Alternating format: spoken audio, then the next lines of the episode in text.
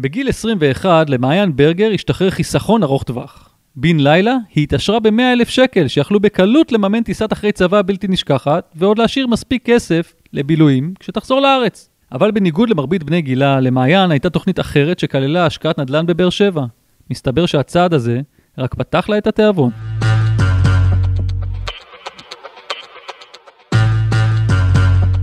ברוכים הבאים לפרק הראשון בפודקאסט כסף בקיר. סיפורים על אנשים שהחליטו לשים את הכסף שלהם על נדל"ן.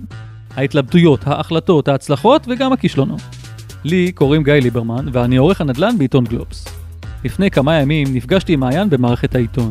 היא בת 26, גרה עם החבר שבקרוב יהיה גם הבעל בבית הוריה בראשון לציון, ויש לה אחות תאומה, שבשנים האחרונות הפכה גם לשותפתה עסקית. והכל בכלל התחיל משיחת חולין בבית עם אמא. הרעיון להשקיע בנדל"ן נבע מזה בעצם שלי ולאחותי היה איזשהו סכום של כסף. אבא שלי נפטר כשהיינו בנות שלוש, כל אחת מהאחיות אנחנו שלוש, קיבלנו 100 אלף שקל. שזה לא סכום שהוא עצום, אבל זה סכום להתחיל את החיים. ואני ואחותי התאומה, היה לנו בעצם ביחד 200 אלף. אמרנו יאללה בוא נעשה משהו עם הכסף, בוא נשקיע אותו. הרבה אנשים יש להם 100 אלף שקל ואומרים טוב אני צריך ללימודים, טוב אני צריך לטיול גדול.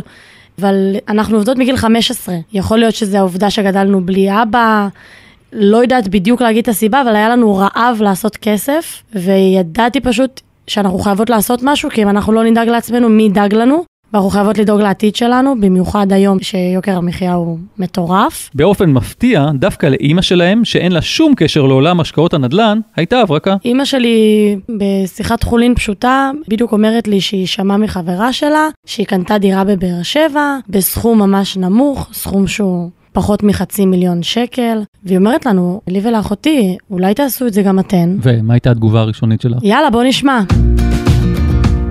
אחרי שאימא שלי הציעה את הרעיון, דיברנו עם חברה שלה, שאלנו אותה קצת פרטים, מאיפה היא קנתה, איך היא עשתה את זה, כי מתווכים יש מלא, אבל השאלה למי ללכת, על מי לסמוך, אז uh, בעצם שמחתי עליה שהיא כבר ביצעה את כל התהליך הזה. החלטנו להיפגש איתם. איתם, הכוונה לחברה בשם SDB, שלדברי מעיין, החזיקה במספר דירות בעיר, ולמה שאני אספר? מעיין, הרי הייתה שם בעצמה. הם מציעים לנו לקנות דרכם דירה בבאר שבע, לשלם להם כמובן דמי תיווך על העסקה, והדובדבן שבקצפת זה בעצם שהם ידאגו לכל התהליך מעכשיו עד שאני אמכור את הדירה. זאת אומרת, למצוא סוחרים, לדאוג להם אם משהו קרה בדירה, לכל ההחזקה והתחזוקה של הדירה, הכל הם. דמי, ניהול חודשיים מינימליים. לאנשים נשמע מה בבאר שבע, ואם מתקלקל לו משהו בבית, כל רגע אני צריך לנסוע, זה רחוק ופריפריה. אז הם נותנים את הפתרון הזה של חברת ניהול, וממש מנגישים את כל התהליך, שבן אדם לא צריך לעזוב את העבודה שלו באמצע יום בעיר וללכת לטפל בנכס שלו. זה נותן פתרון למי שרואה את זה כדבר בלתי אפשרי או רחוק. למעשה הם מציעים לך עסקת חבילה שבה אתה גם קונה מהם את הדירה והם גם מנהלים לך את הנכס והם נותנים לך את כל המעטפת בגוף אחד. הם דואגים לך להכל עד תף. איזה בדיקות עשיתם לפני שרכשתם את הדירה הזאת? פשוט בדקנו עם עוד uh, מתווכים באזור, מה הם מציעים, איזה דירות יש להם. יש כל מיני אזורים, זה מחולק לשכונות. ובדקנו גם ביד שתיים ובכל מיני אתרים באינטרנט, והשווינו את זה להצעה שקיבלנו. ובסוף, גם בגלל עסקת החבילה, שכוללת מלבד הרכישה את יתר הדברים ואת הניהול, זה דבר שללא ספק קנה אותנו. כי כשאתה קונה ממתווך, אתה קונה ממנו אך ורק את הדירה. כשהם באמת מציעים לך מחיר הוגן.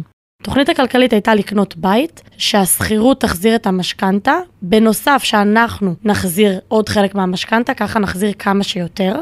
בשלב מסוים, לאחר כמה שנים, כשנגיע למיצוי בנכס, שהמחיר שלו גם קצת יעלה, למכור ולעבור הלאה. לא להישאר איתו ללייפטיים. בנקודה הזו, מעיין ואחותה, רק בנות 21 באותה תקופה, כבר היו לגמרי בעניין, ובחרו באמצעות אותה חברה דירת שלושה חדרים. מה שבחרנו הייתה דירת שלושה חדרים, קומה שלישית ללא מעלית, דירה משופצת באופן יחסי, והייתה שם כבר סוחרת שנמצאת שם הרבה שנים. והיא רצתה גם להמשיך את השכירות, אז זה עוד משהו שהיה לנו גם נוח, שלא מדובר בדירת סטודנטים שמתחלפים כל שנה או כל שלוש. לשתי האחיות ביחד היה הון עצמי קטן, שלא לומר פצפון. של 200 אלף שקל, והן סגרו את העסקה. קנינו את הדירה בשנת 2011 ב-460 אלף שקל. עוד לא היה לנו כל כך ראש של נדל"ן. קנינו אותה, אמרנו, טוב, קונים דירה ב-460 אלף, שכירות כל חודש 2,150, 2,100, ובסדר לנו. לא חשבנו בכלל על, ה, על האופציה שהמחירים יעלו כל כך הרבה והדירה תגיע לשיא חדש. המודל שמעיין מתארת כמובן אינו חדש, אבל לא מעט אנשים חוששים להיכנס אליו בגלל כאב הראש הנלווה. חשש ממיעוט סוחרים וטיפול מתיש בתחלואים של דירה ישנה. מבחינתה, זה דווקא לא היה מכשול. הרבה אנשים חוששים, אני מניחה, מזה שזו דירה ישנה ושהם ייתקלו בכל מיני בעיות בדרך ותיקונים והוצאות לא צפויות. אז קודם כל קנינו דירה שהיא משופצת, על אף שהיא ישנה, היא הייתה כחדשה. במשך השלוש שנים הדבר היחיד שהחלפנו זה מזגן פעם אחת, וצבענו את הבית. צריך לשים בצד איקס כסף שאתה אומר למקרה ש, אבל זה לא סכומים אסטרונומיים. מאז שקנינו את הדירה הייתי בה עוד פעם אחת בלבד. אין לי גם צורך, כל עוד הסוחרת בסדר, לא חסר כלום, אין טעם לבוא לשם, אין מה לעשות. זה באמת נכס שעובד בשבילך בלי יותר מדי כאב ראש. אז הרכישה והטיפול בדירה לא היוו בעיה, אבל בכל זאת הייתה נקודה שמעיין ואחותה, איך נאמר, התבאסו במיוחד. וזה קרה במפגש שקיימה אחותה עם הבנק לצורך לקיחת משכנתה. להשיג את המשכנתה היה מלווה בתגובות לא, לא כל כך נעימות מהבנקאים. כאילו, ילדה בת 21 מתיישבת מולם, אומרת להם, אני רוצה לקחת משכנתה, הם מגחכים. הם התייחסו קצת בזלזול, בקטע של איך יש לך כסף, או מה את עושה. היא הגיעה הביתה מתוסכלת עם דמעות. התסכול והדמעות התחלפו מאז בהרגשת סיפוק גדולה. למה? כי זה תמיד כיף כשההשקעה מצליחה. בטח הראשונה בחיים שלך, ובטח כשהבנק טועה. קנינו את הדירה ב-460 אלף, היא הייתה ברשותנו למשך שלוש שנים, ומכרנו אותה ב-620 אלף. השכירות עלתה לא בהרבה, כי אנחנו כן מאמינות גם בשכירות הוגנת. בשלוש שנים, מבלי פחות או יותר לעשות הרבה, אתה מרוויח עוד סכום של למעלה מ-100 אלף שקל, זה יפה, חוץ מהשכירות. פלוס הכסף שהחזרנו זה המון כסף. זאת אומרת, אחרי שקניתם את הדירה בבאר שבע, בעצם את uh, התחלת לראות את עצמך כמשקיעת נדל"ן לכל דבר. ממש אחרי שקנינו את הדירה בבאר שבע, זה מה שנקרא, נפתחו לנו הצ'קרות, והחלטנו להמשיך בהשקעות שלנו. נכנסנו לפרויקט בלוס אנג'לס, במקביל, שהשקענו בו 50 אלף דולר. ואז תוך כדי היו לנו בעצם גם את הפרויקט בלוס אנג'לס, שזה לא דירה, זה בעצם, אה, אתה נכנס כשותף, כיזם, לפרויקט מגורים, ואז ראינו בעצם מה התשואות שם ומה התשואות בבאר שבע. היו לנו כרגע שני דברים במקביל. וראינו באמת שהולך טוב בלוס אנג'לס, ואז אמרנו למה שלא נעשה עוד השקעה שהיא מעבר לים, יש איזושהי מחשבה רווחת של אה, קרוב לעין זה יותר בטיחותי. ויש בזה הרבה סיכונים, ויש גם הרבה אנשים שעושים עסקאות שהן אה, נוכלות בארצות הברית. בנקודה הזו שווה לעצור שנייה, כי מעיין מעלה נקודה סופר חשובה. כמו בכל השקעה, בטח כזו שנעשית מעבר לים, צריך לעשות בדיקות משמעותיות. להיעזר במי שצריך, עורכי דין, שמאים, ואם אפשר, ללכת ולבדוק בעצמכם את הנכסים. זה יהיה הכי טוב. כמו בכל השקעה, סיכוי מצוין, אבל צריך לזכור גם את הסיכון.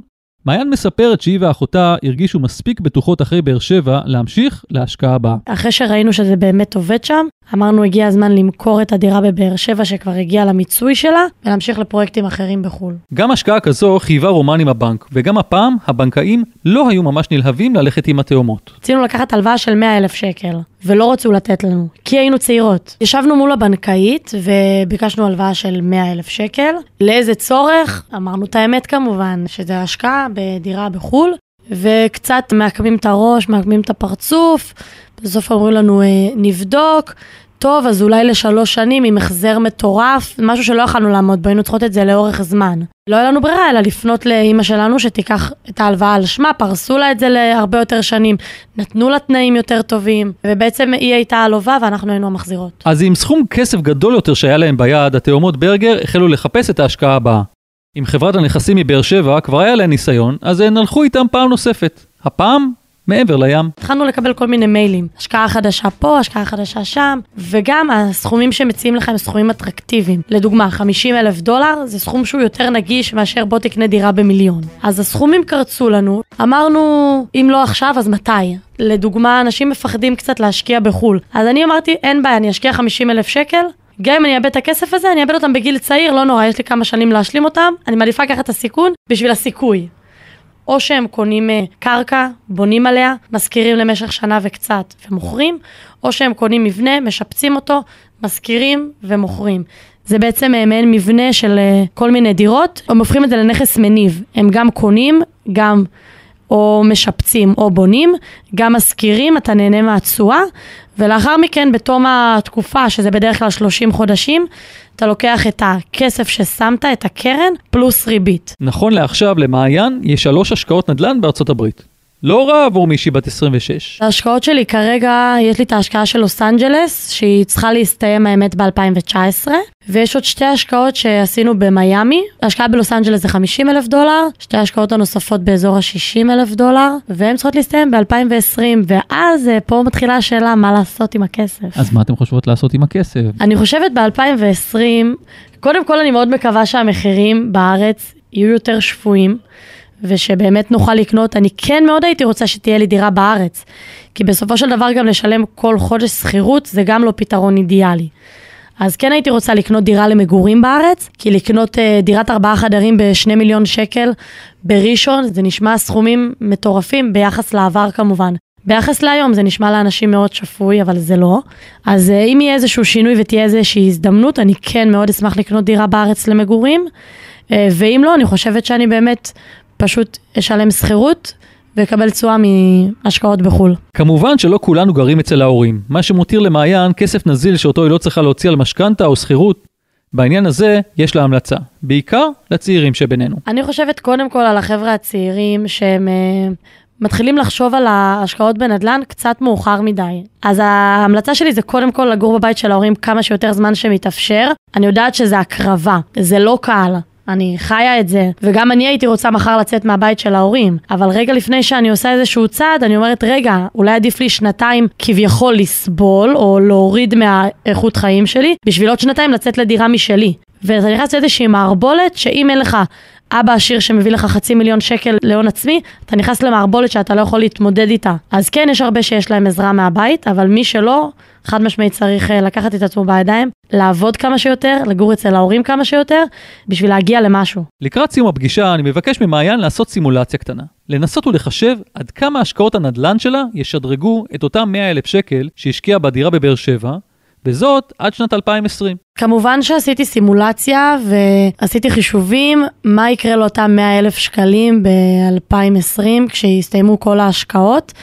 אז בעצם המאה אלף, או שאני אסתכל עליהם כ-200 אלף, אמורים להוביל אותנו בסופו של דבר ל-800 אלף שקל, שזה 400 אלף שקל לכל אחת, פלוס עוד חיסכון שאנחנו עושות כרגע לאורך השנים, אז אני מניחה שלכל אחת יהיה את החצי מיליון, שהיא תוכל לקחת ולהתחיל את החיים באמת. וואו, מתאים לי. uh, כן, מתאים לי חצי מיליון. אני לא סומכת על uh, סבא וסבתא או אימא או מישהו שפתאום ינחית עלי סכום כזה, זה לא המציאות שאני חיה בה, אז הייתי חייבת לדאוג לעצמי, ואני מקווה מאוד שהכל יצלח בדרך הכי טובה.